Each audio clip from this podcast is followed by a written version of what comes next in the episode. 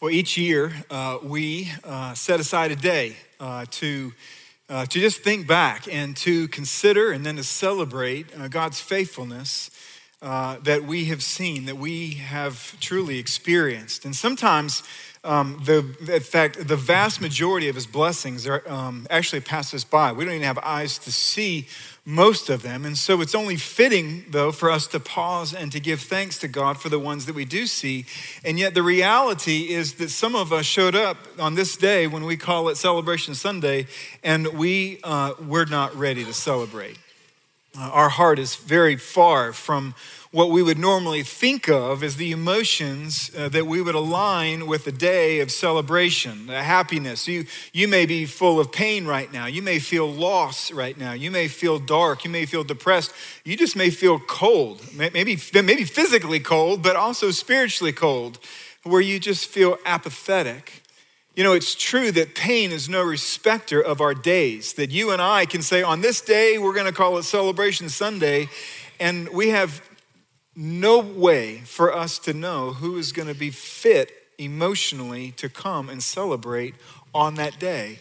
And yet it is absolutely worthwhile, and this is why. In Psalm 111, verse 2, it says this It says, Great are the works of the Lord, studied by all who delight in them. You know, every single one of us, we find no problem studying whatever it is that we delight. That's why a new mother will study every crevice of a baby's face, is because it's easy to do so. The heart of the mother is delighting in the child, and so it is with the Lord, with those who delight in him to, to actually look at the kindnesses that He has bestowed upon us, even in sustaining us and keeping us through seasons and maybe even years of difficulty. And for us to recognize, man, this is what God did in my life is so critically important. You and I, when we build things, we uh, show them to people. And if someone wants to look at what we built, we say, now listen, uh, don't look too closely. And the reason is because you and I know where the flaws are found. And yet, when God builds something, and when He does something, He constantly says, hey, what, why don't you just look closer? If you look closer, you're going to be even more impressed. Think about snow for a second. One day, here in Raleigh, it's going to snow again. It is. It, it, like one day it'll happen. It's going to look something like this, right? And we look, and from inside, you just kind of look out and you go, "Hey, it's it's snowing. It's like it all is collected together. And we can look at that and say, hey, that's amazing. Job 37, God says, I'm the one who sends snow to the earth. And we look at that and we go, hey, go God. But listen, God says, listen, if you're actually so duly impressed with me as you should be, you're going to actually even find more joy if you study what I've done. And that's why if you stick any one of these snowflakes under a microscope, you might find something like this more precision, more order, more complexity. There's more brilliance with whatever God has done, the closer you look. And here we're going to finish up our study in Titus, and he's talking about mobilizing for good works to, to see where we're at today and to say, okay, this is the mission and this is the glory of Jesus. What can we do in the next year for us to be able to actually take the gospel to all people? How do these two things align? Let me tell you how, how they align. The psalmist, in the very next verse, he says this. He starts and he says, Great are the works of the Lord, studied by all who delight in them. In other words, when you look back, we find great delight in what we see and what God has done, but it also propels us with hope. And you know why? Because his righteousness endures forever. In other words, all the sin that he forgave us yesterday and throughout the last year, we can be assured on the basis of his character, his righteousness is going to endure forever. And so we can expect and hope and even be mobilized in hope, knowing who he is and what he does. And you think of the kindnesses that he has bestowed upon us as a church family. I think it is so critically important you understand this is not scoreboard Sunday where we just look at numbers. Every one of those individuals, when we say over a hundred of us led someone to faith in Christ, we go, hey, that's wonderful. But if any of us would actually have the heart and we would take the time to take any one of those individuals and begin to look at all that God had to do in their life in order to bring them to that place. That someone had to be compelled within their heart to tell them the gospel. That God had to move within that heart to actually believe it and understand it. It is a remarkable thing, everything that God has done. And you think back over the last year, just think of your moral life. How many sins has He forgiven you? And compound that by everybody in this room and in last service and next. Think about everything that he's taught us. You know, God's word says that in the human heart, there's no capacity to understand a single thing from God's word without the Spirit of God. So if in the last year you have heard anything and you understood it, in that moment, God was at work in your life. It's something worth studying. He has protected us. He has provided us. He has sustained us. He's kept us together. He's kept us unified around a single mission. He's led many people to trust Christ as their Savior and Lord, many people to want to be baptized, to tell other people what God has done within their heart, to join a church. He's, he's led many of us to plant our lives within the church. It's, it, it's absolutely remarkable for me from time to time just to look back and to see what God is doing through your lives when we think about all the gifts that He is using, all the gifts in this place to care for one another, how I hear you're loving one another and praying for one another and caring for one another and visiting one another and blessing one another and giving to one another. When I hear your stories of, of how you're inclined, that God has given you an opportunity, a friend, for you to be able to share your testimony with them, it is a miracle. And then you think about how he's called us because he is worthy of worship from every single person throughout the face of the earth. So he's called us to take this gospel to the ends of the earth. You think this last year, 250 people got on an airplane and went somewhere, nearly all of those across the pond, somewhere far away from here. Just you just look at the map. These are the places that we had the opportunity to actually send people from Providence within the last year. And you know, every single person that sat on an airplane, there is a story that God was moving in their life in all kinds of different directions in order to inspire them and incline them to get on that airplane. And then you think about the generosity of Providence that allows us to partner with 35 different churches around the world. You can see where the churches are at right here. It is a remarkable thing that God has done. And it's only fitting, even if our emotional state is not quite up for it, to study his works and to praise him. And so today, what we're doing is we're choosing to trust God enough to rejoice in what we can see that he is doing, and then to prepare in hope for what he might just do. So let me pray for us, okay? Father in heaven, we love you. We thank you for your grace, your kindness, your mercy. You have been so good to us. And as we look now at Titus chapter 3, in the last several verses, we pray, God, that you would give us understanding. Would you do a miracle in our hearts? For those in the room that are just emotionally wound up right now, I pray, God, that you would soothe their soul, that they would be able to hear you say, I love you. I pray for those in the room that are dealing with depression or those that are dealing with loss of death. I pray, God, that you would, you would be gracious, be gracious to us, open up our eyes and help us to see beautiful things within your word. Would you speak through weakness and through so many distractions that we've brought into this room? And we pray that in all things, Jesus alone will be glorified. And we pray this in his name. Amen. In your Bible, I would love for you to turn to the third chapter of Titus. If you don't have one, there's lots of Bibles in the chairs near you. And if you don't have one at home, take that home as a gift. But this is the seventh uh, message, uh, just to sort of work through uh, this little book this summer. It's uh, called Titus. Um, Paul wrote it, um, and his buddy Titus, who was sort of his mentee in the faith, a young Greek man, uh, Paul began to mentor him, and eventually he wrote him this letter. And what we've looked at is that Titus was really written in the hope that, that uh, God Almighty, he desperately, I say desperately, he, he, he, in a very passionate way, he loves us so much that he wants people to know that his son can save them. And the way that he's chosen to communicate that his son can save them from their sin is through the works and through the words, through the deeds, through the lives, through the witness of people he has already saved. That would be those who have trusted Christ as Savior and as Lord. And I just love the fact that when you look at the Bible and what God reminds us over and over, it gives me so much comfort, and that is that the power is not bound up in me to be able to convince or to persuade anybody that all the power is of the Lord's, and yet that is not supposed to lead his people into paralysis or laziness, but no, we're supposed to prepare. And this is what we find at the end of Titus.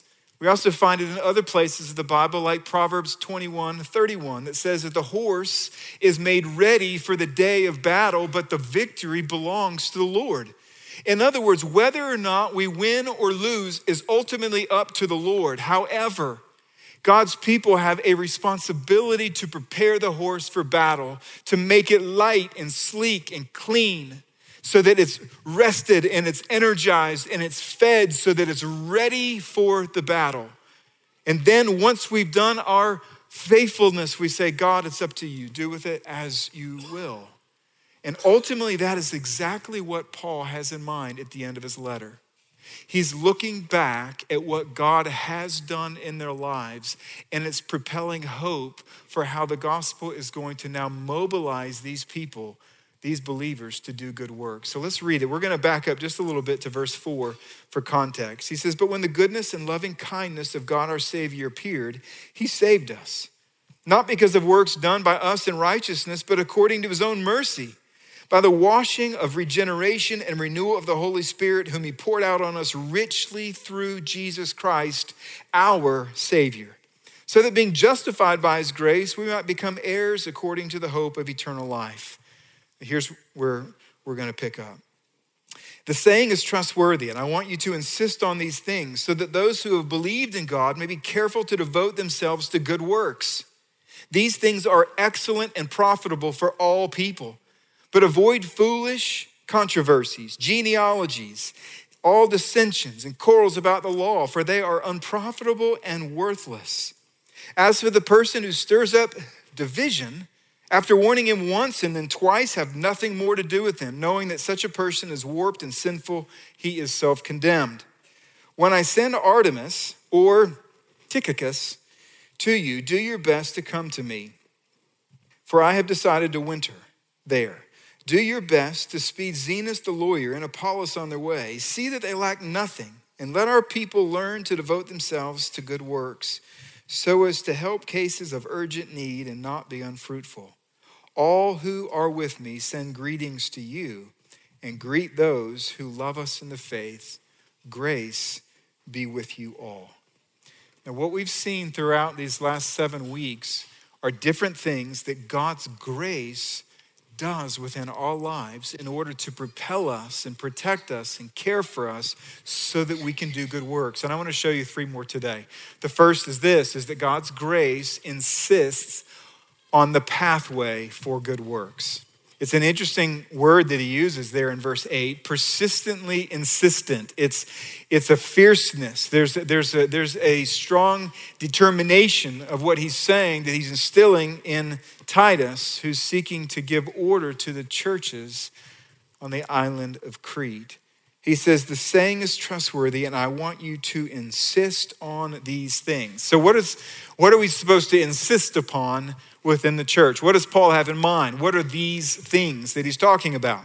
And where, what he's doing is he's going back to verse 3 that we were once, and he begins telling us what we were like before Christ.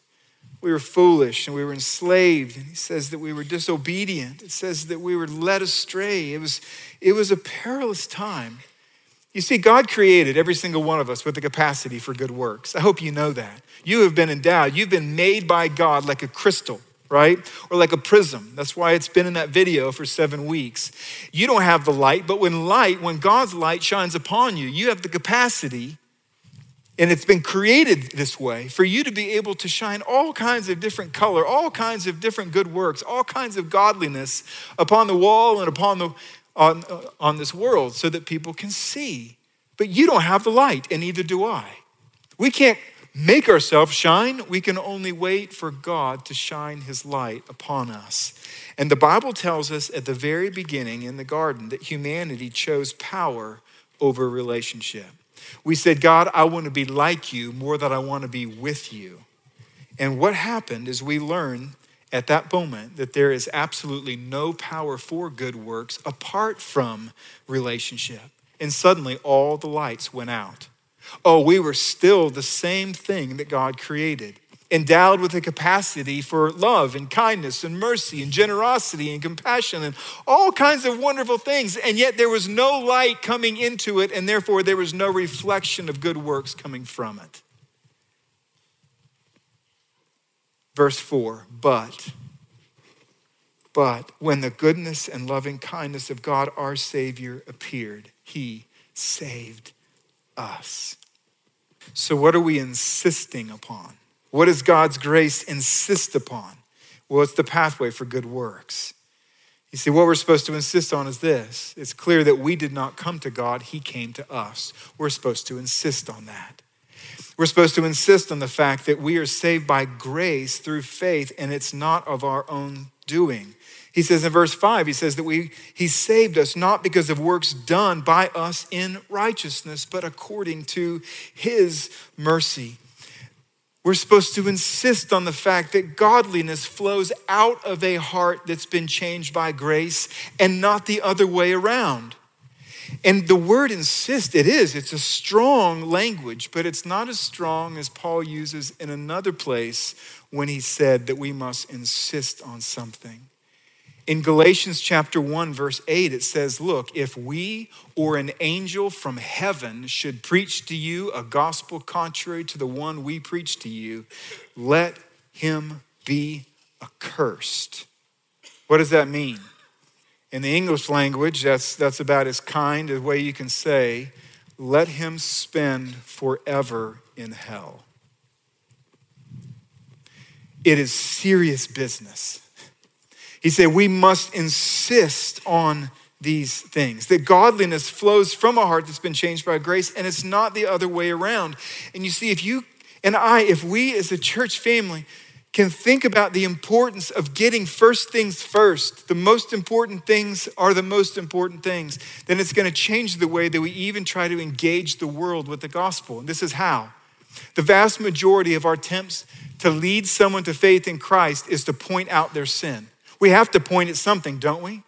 And so we point, and we point there, and we point there, and we point there, and we say, you know what? You should stop doing that. If you stop doing that, and if you trust Christ, then you'll be saved.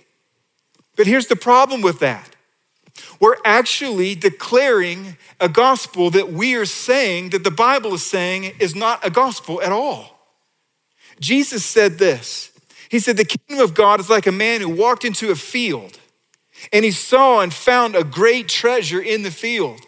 And then he left, he sold everything that he had, came back, bought the field, and then he had the treasure. Now, here's the order. If people do not see the treasure first, and that is Jesus Christ, they're not inclined to go buy that field. But once you see Jesus Christ, once God opens up your eyes to see who He is, that He is the supreme treasure in life, now all of a sudden the heart becomes inclined over time to say no to sin.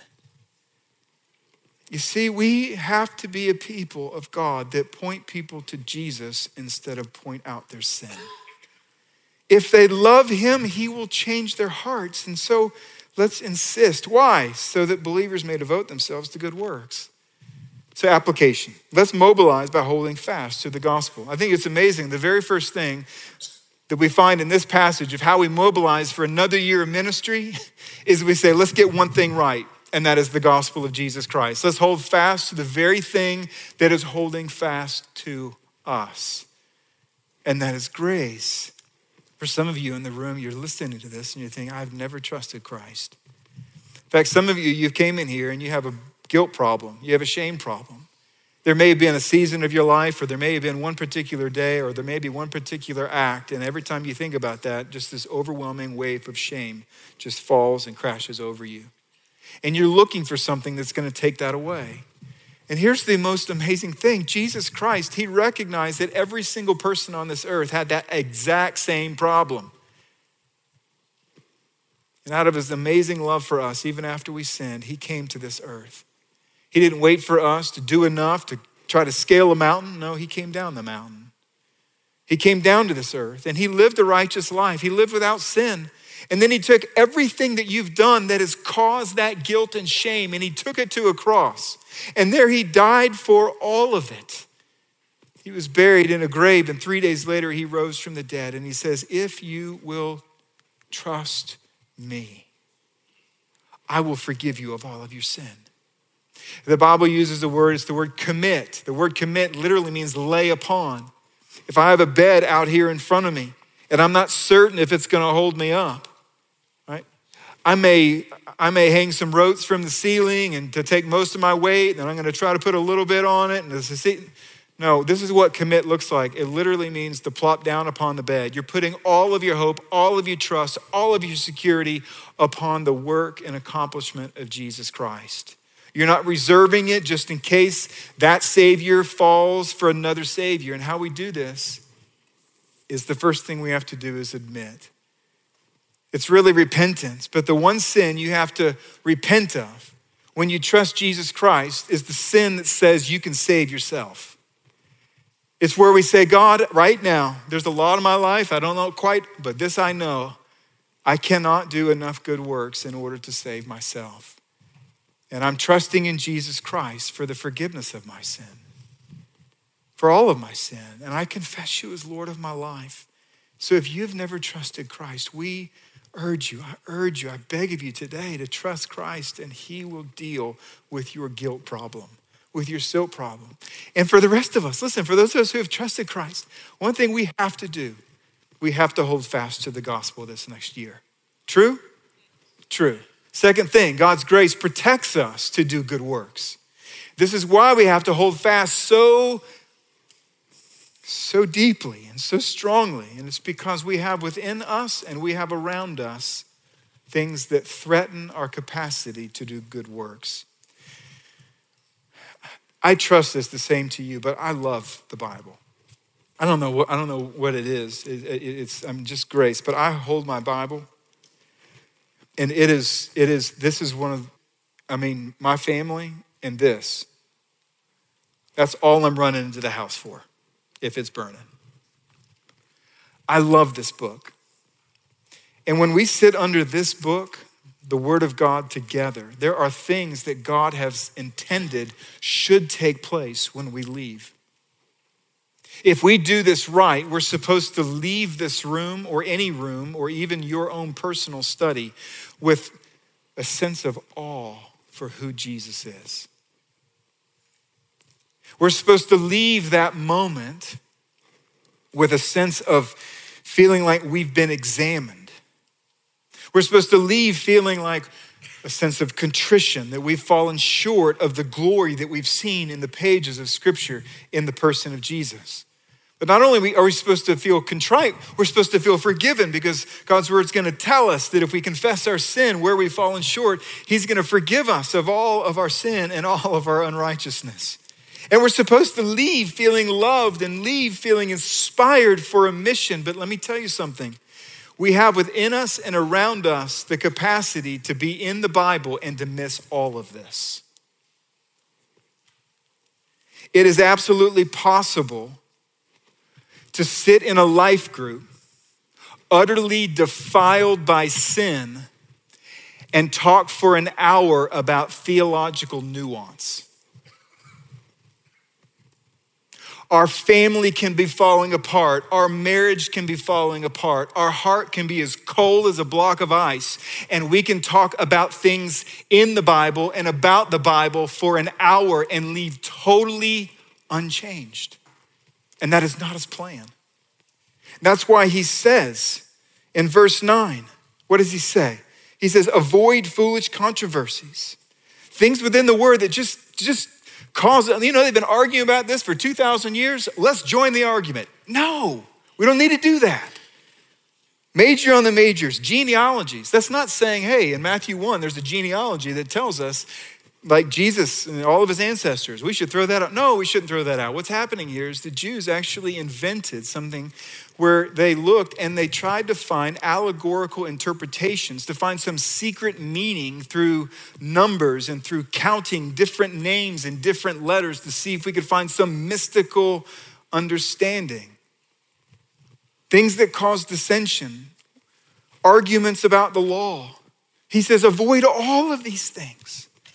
You see, in, uh, it was either the second or third week of this series, I talked about ingredients. That ingredients are added into the bowl, and the ingredients of ideas, of truth, of falsehood, when, they, when, when we allow them to be stirred into our mind, they, they don't just sit there, they have an effect. They go into the cake, into the oven. We pull them out of the oven. They look different. They may smell different. They may feel different, and yet they're all there.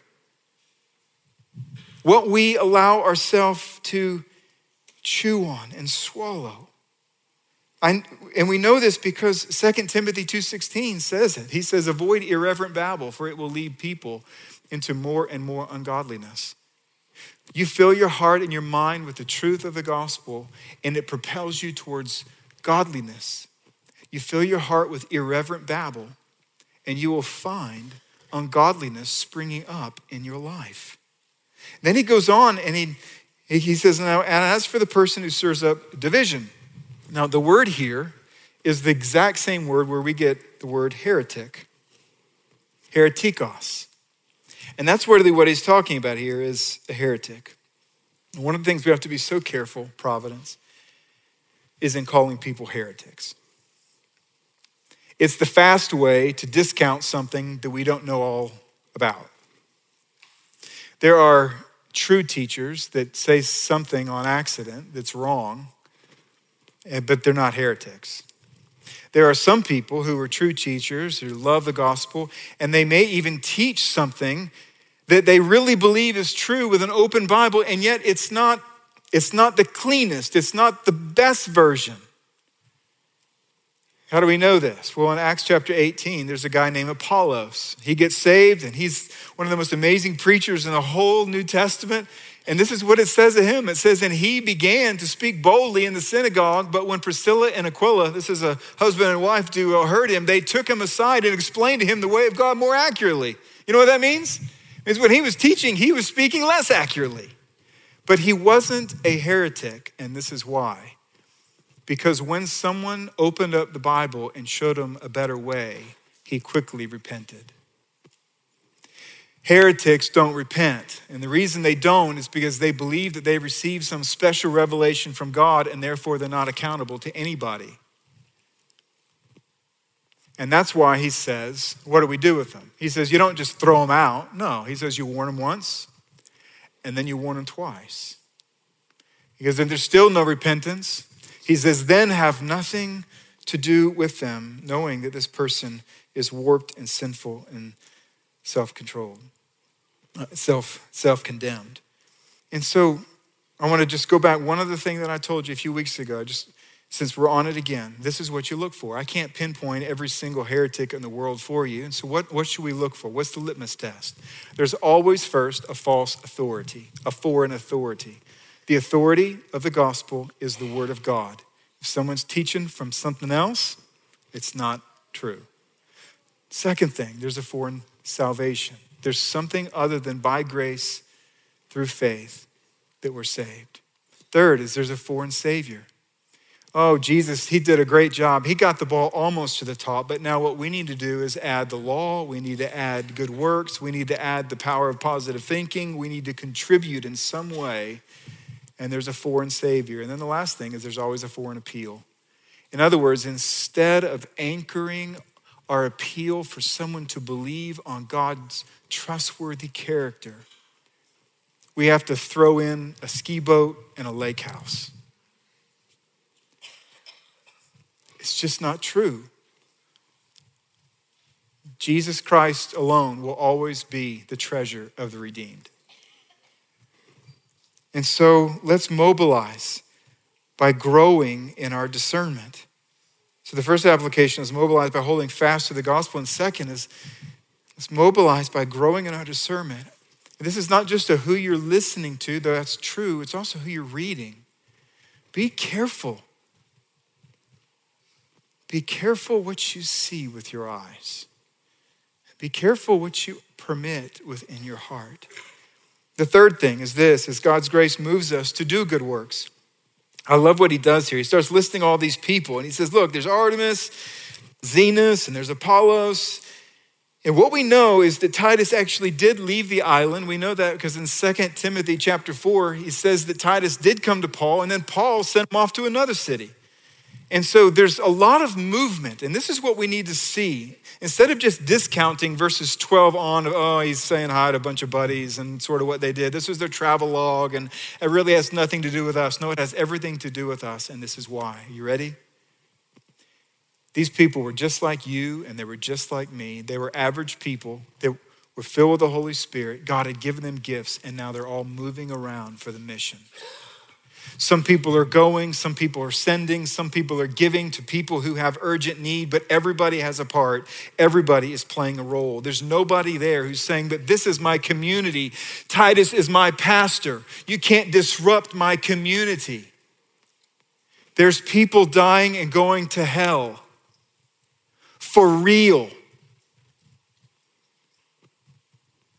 Heaven will be a wonderful place for permanent community, but right now we move for the mission. Sometimes for us, what does that mean? It means moving from one side of the lobby to another because we see someone we've not ever met. Maybe it's just simply to turn in your seat. You sit down, all of a sudden there's a family right behind you. You've never met them. Turn around before the service starts or afterward and meet them.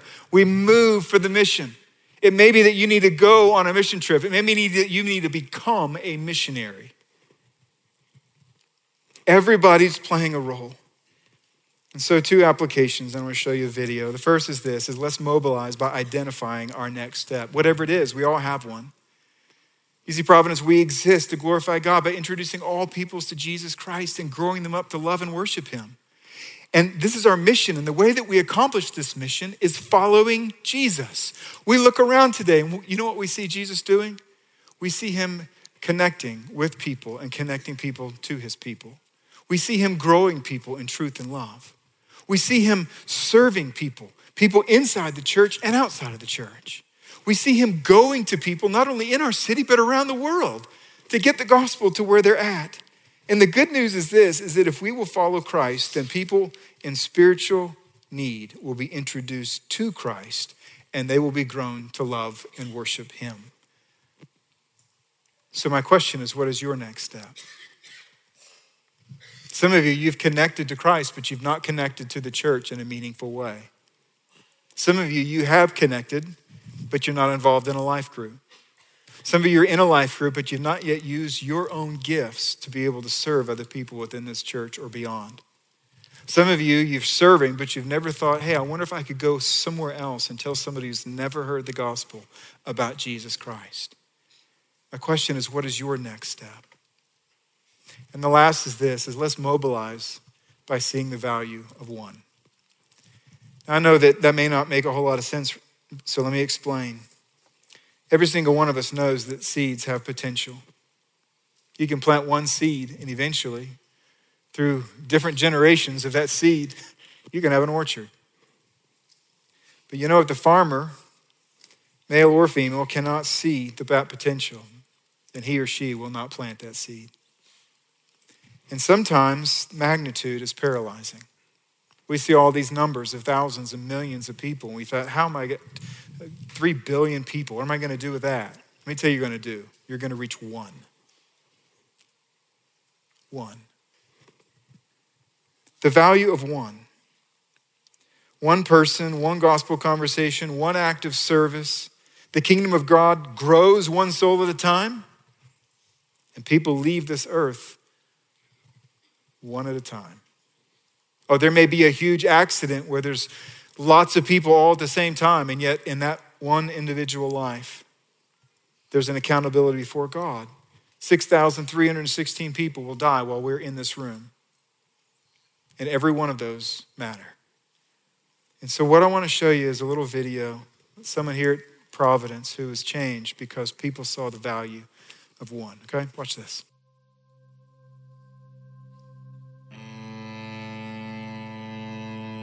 I was raised as one of Jehovah's Witnesses, and a lot of people don't know about what the religion is based off of, but it's very much a fear based religion. You are taught to believe that the end of times could come at any moment. So, whatever your last action was, is what you will be based off of. And it's definitely a works based religion. You're not allowed to question the faith no matter what, uh, or what anybody in the religion, religion is doing.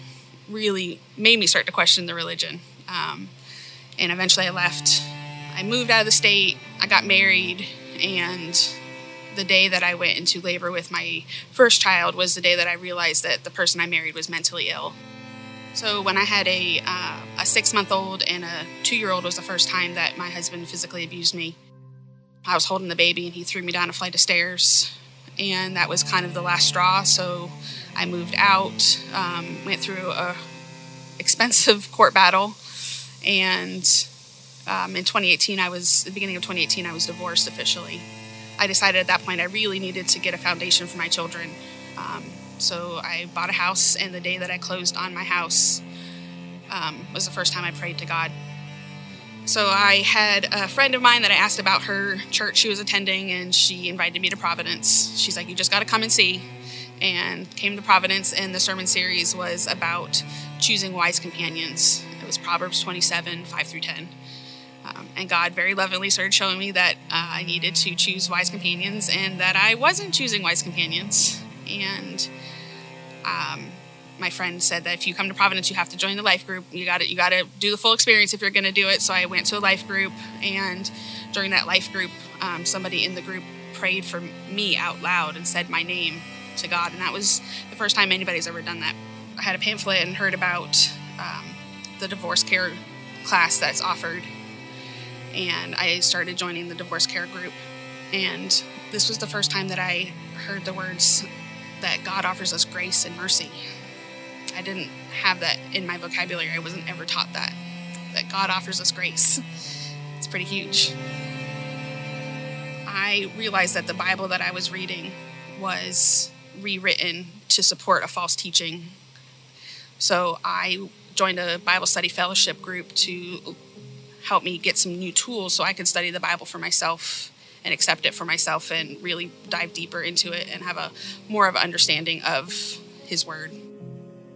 In October of last year, during one of the sermons, um, one of the pastors asked if started talking about accepting Jesus as your savior and I really realized that I hadn't ever done that. So I had the prayer and um, accepted Jesus as my Savior fully at that day. And I had um, more than one person suggest that I join the starting point group that Providence offers. And so I learned, I was very slowly learning to listen to God's path and joined Starting Point Group. And this was a group that allowed me to ask questions, really hard questions about religion and God and the Bible.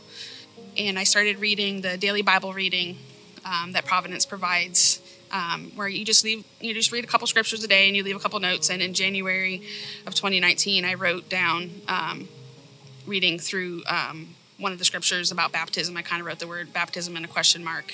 Just really learning to pray and listen to god's path. I was baptized as a follower of jesus christ on april 21st all it took was the courage for one person to invite me to providence and look at how much my life has changed from that all it took was one person to say my name during a prayer out loud and look at how much that my life has changed from it. All it took was one person to invite me to divorce care or invite me to the um, starting point class. Those one little things, you never know who's listening and what that moment in their life that they're going to need to hear that. So keep planting the seeds and be that one person. And I'm looking forward to, I'm always looking for that one person that I can constantly invite. Is that awesome? Praise God. So, first of all, uh, thank uh, Courtney. You're in the room, and I just want to say thank you for your for saying yes uh, to share your story with us, and for those that invested in her life uh, one at a time. I'm just so grateful for you. I want to just encourage each one of us to be thinking about that, right? Every single person, one at a time. And so, um, I hope that Titus has been incredibly encouraging to you. Our next study will be in Philippians. It's a series, it's called I Found Joy.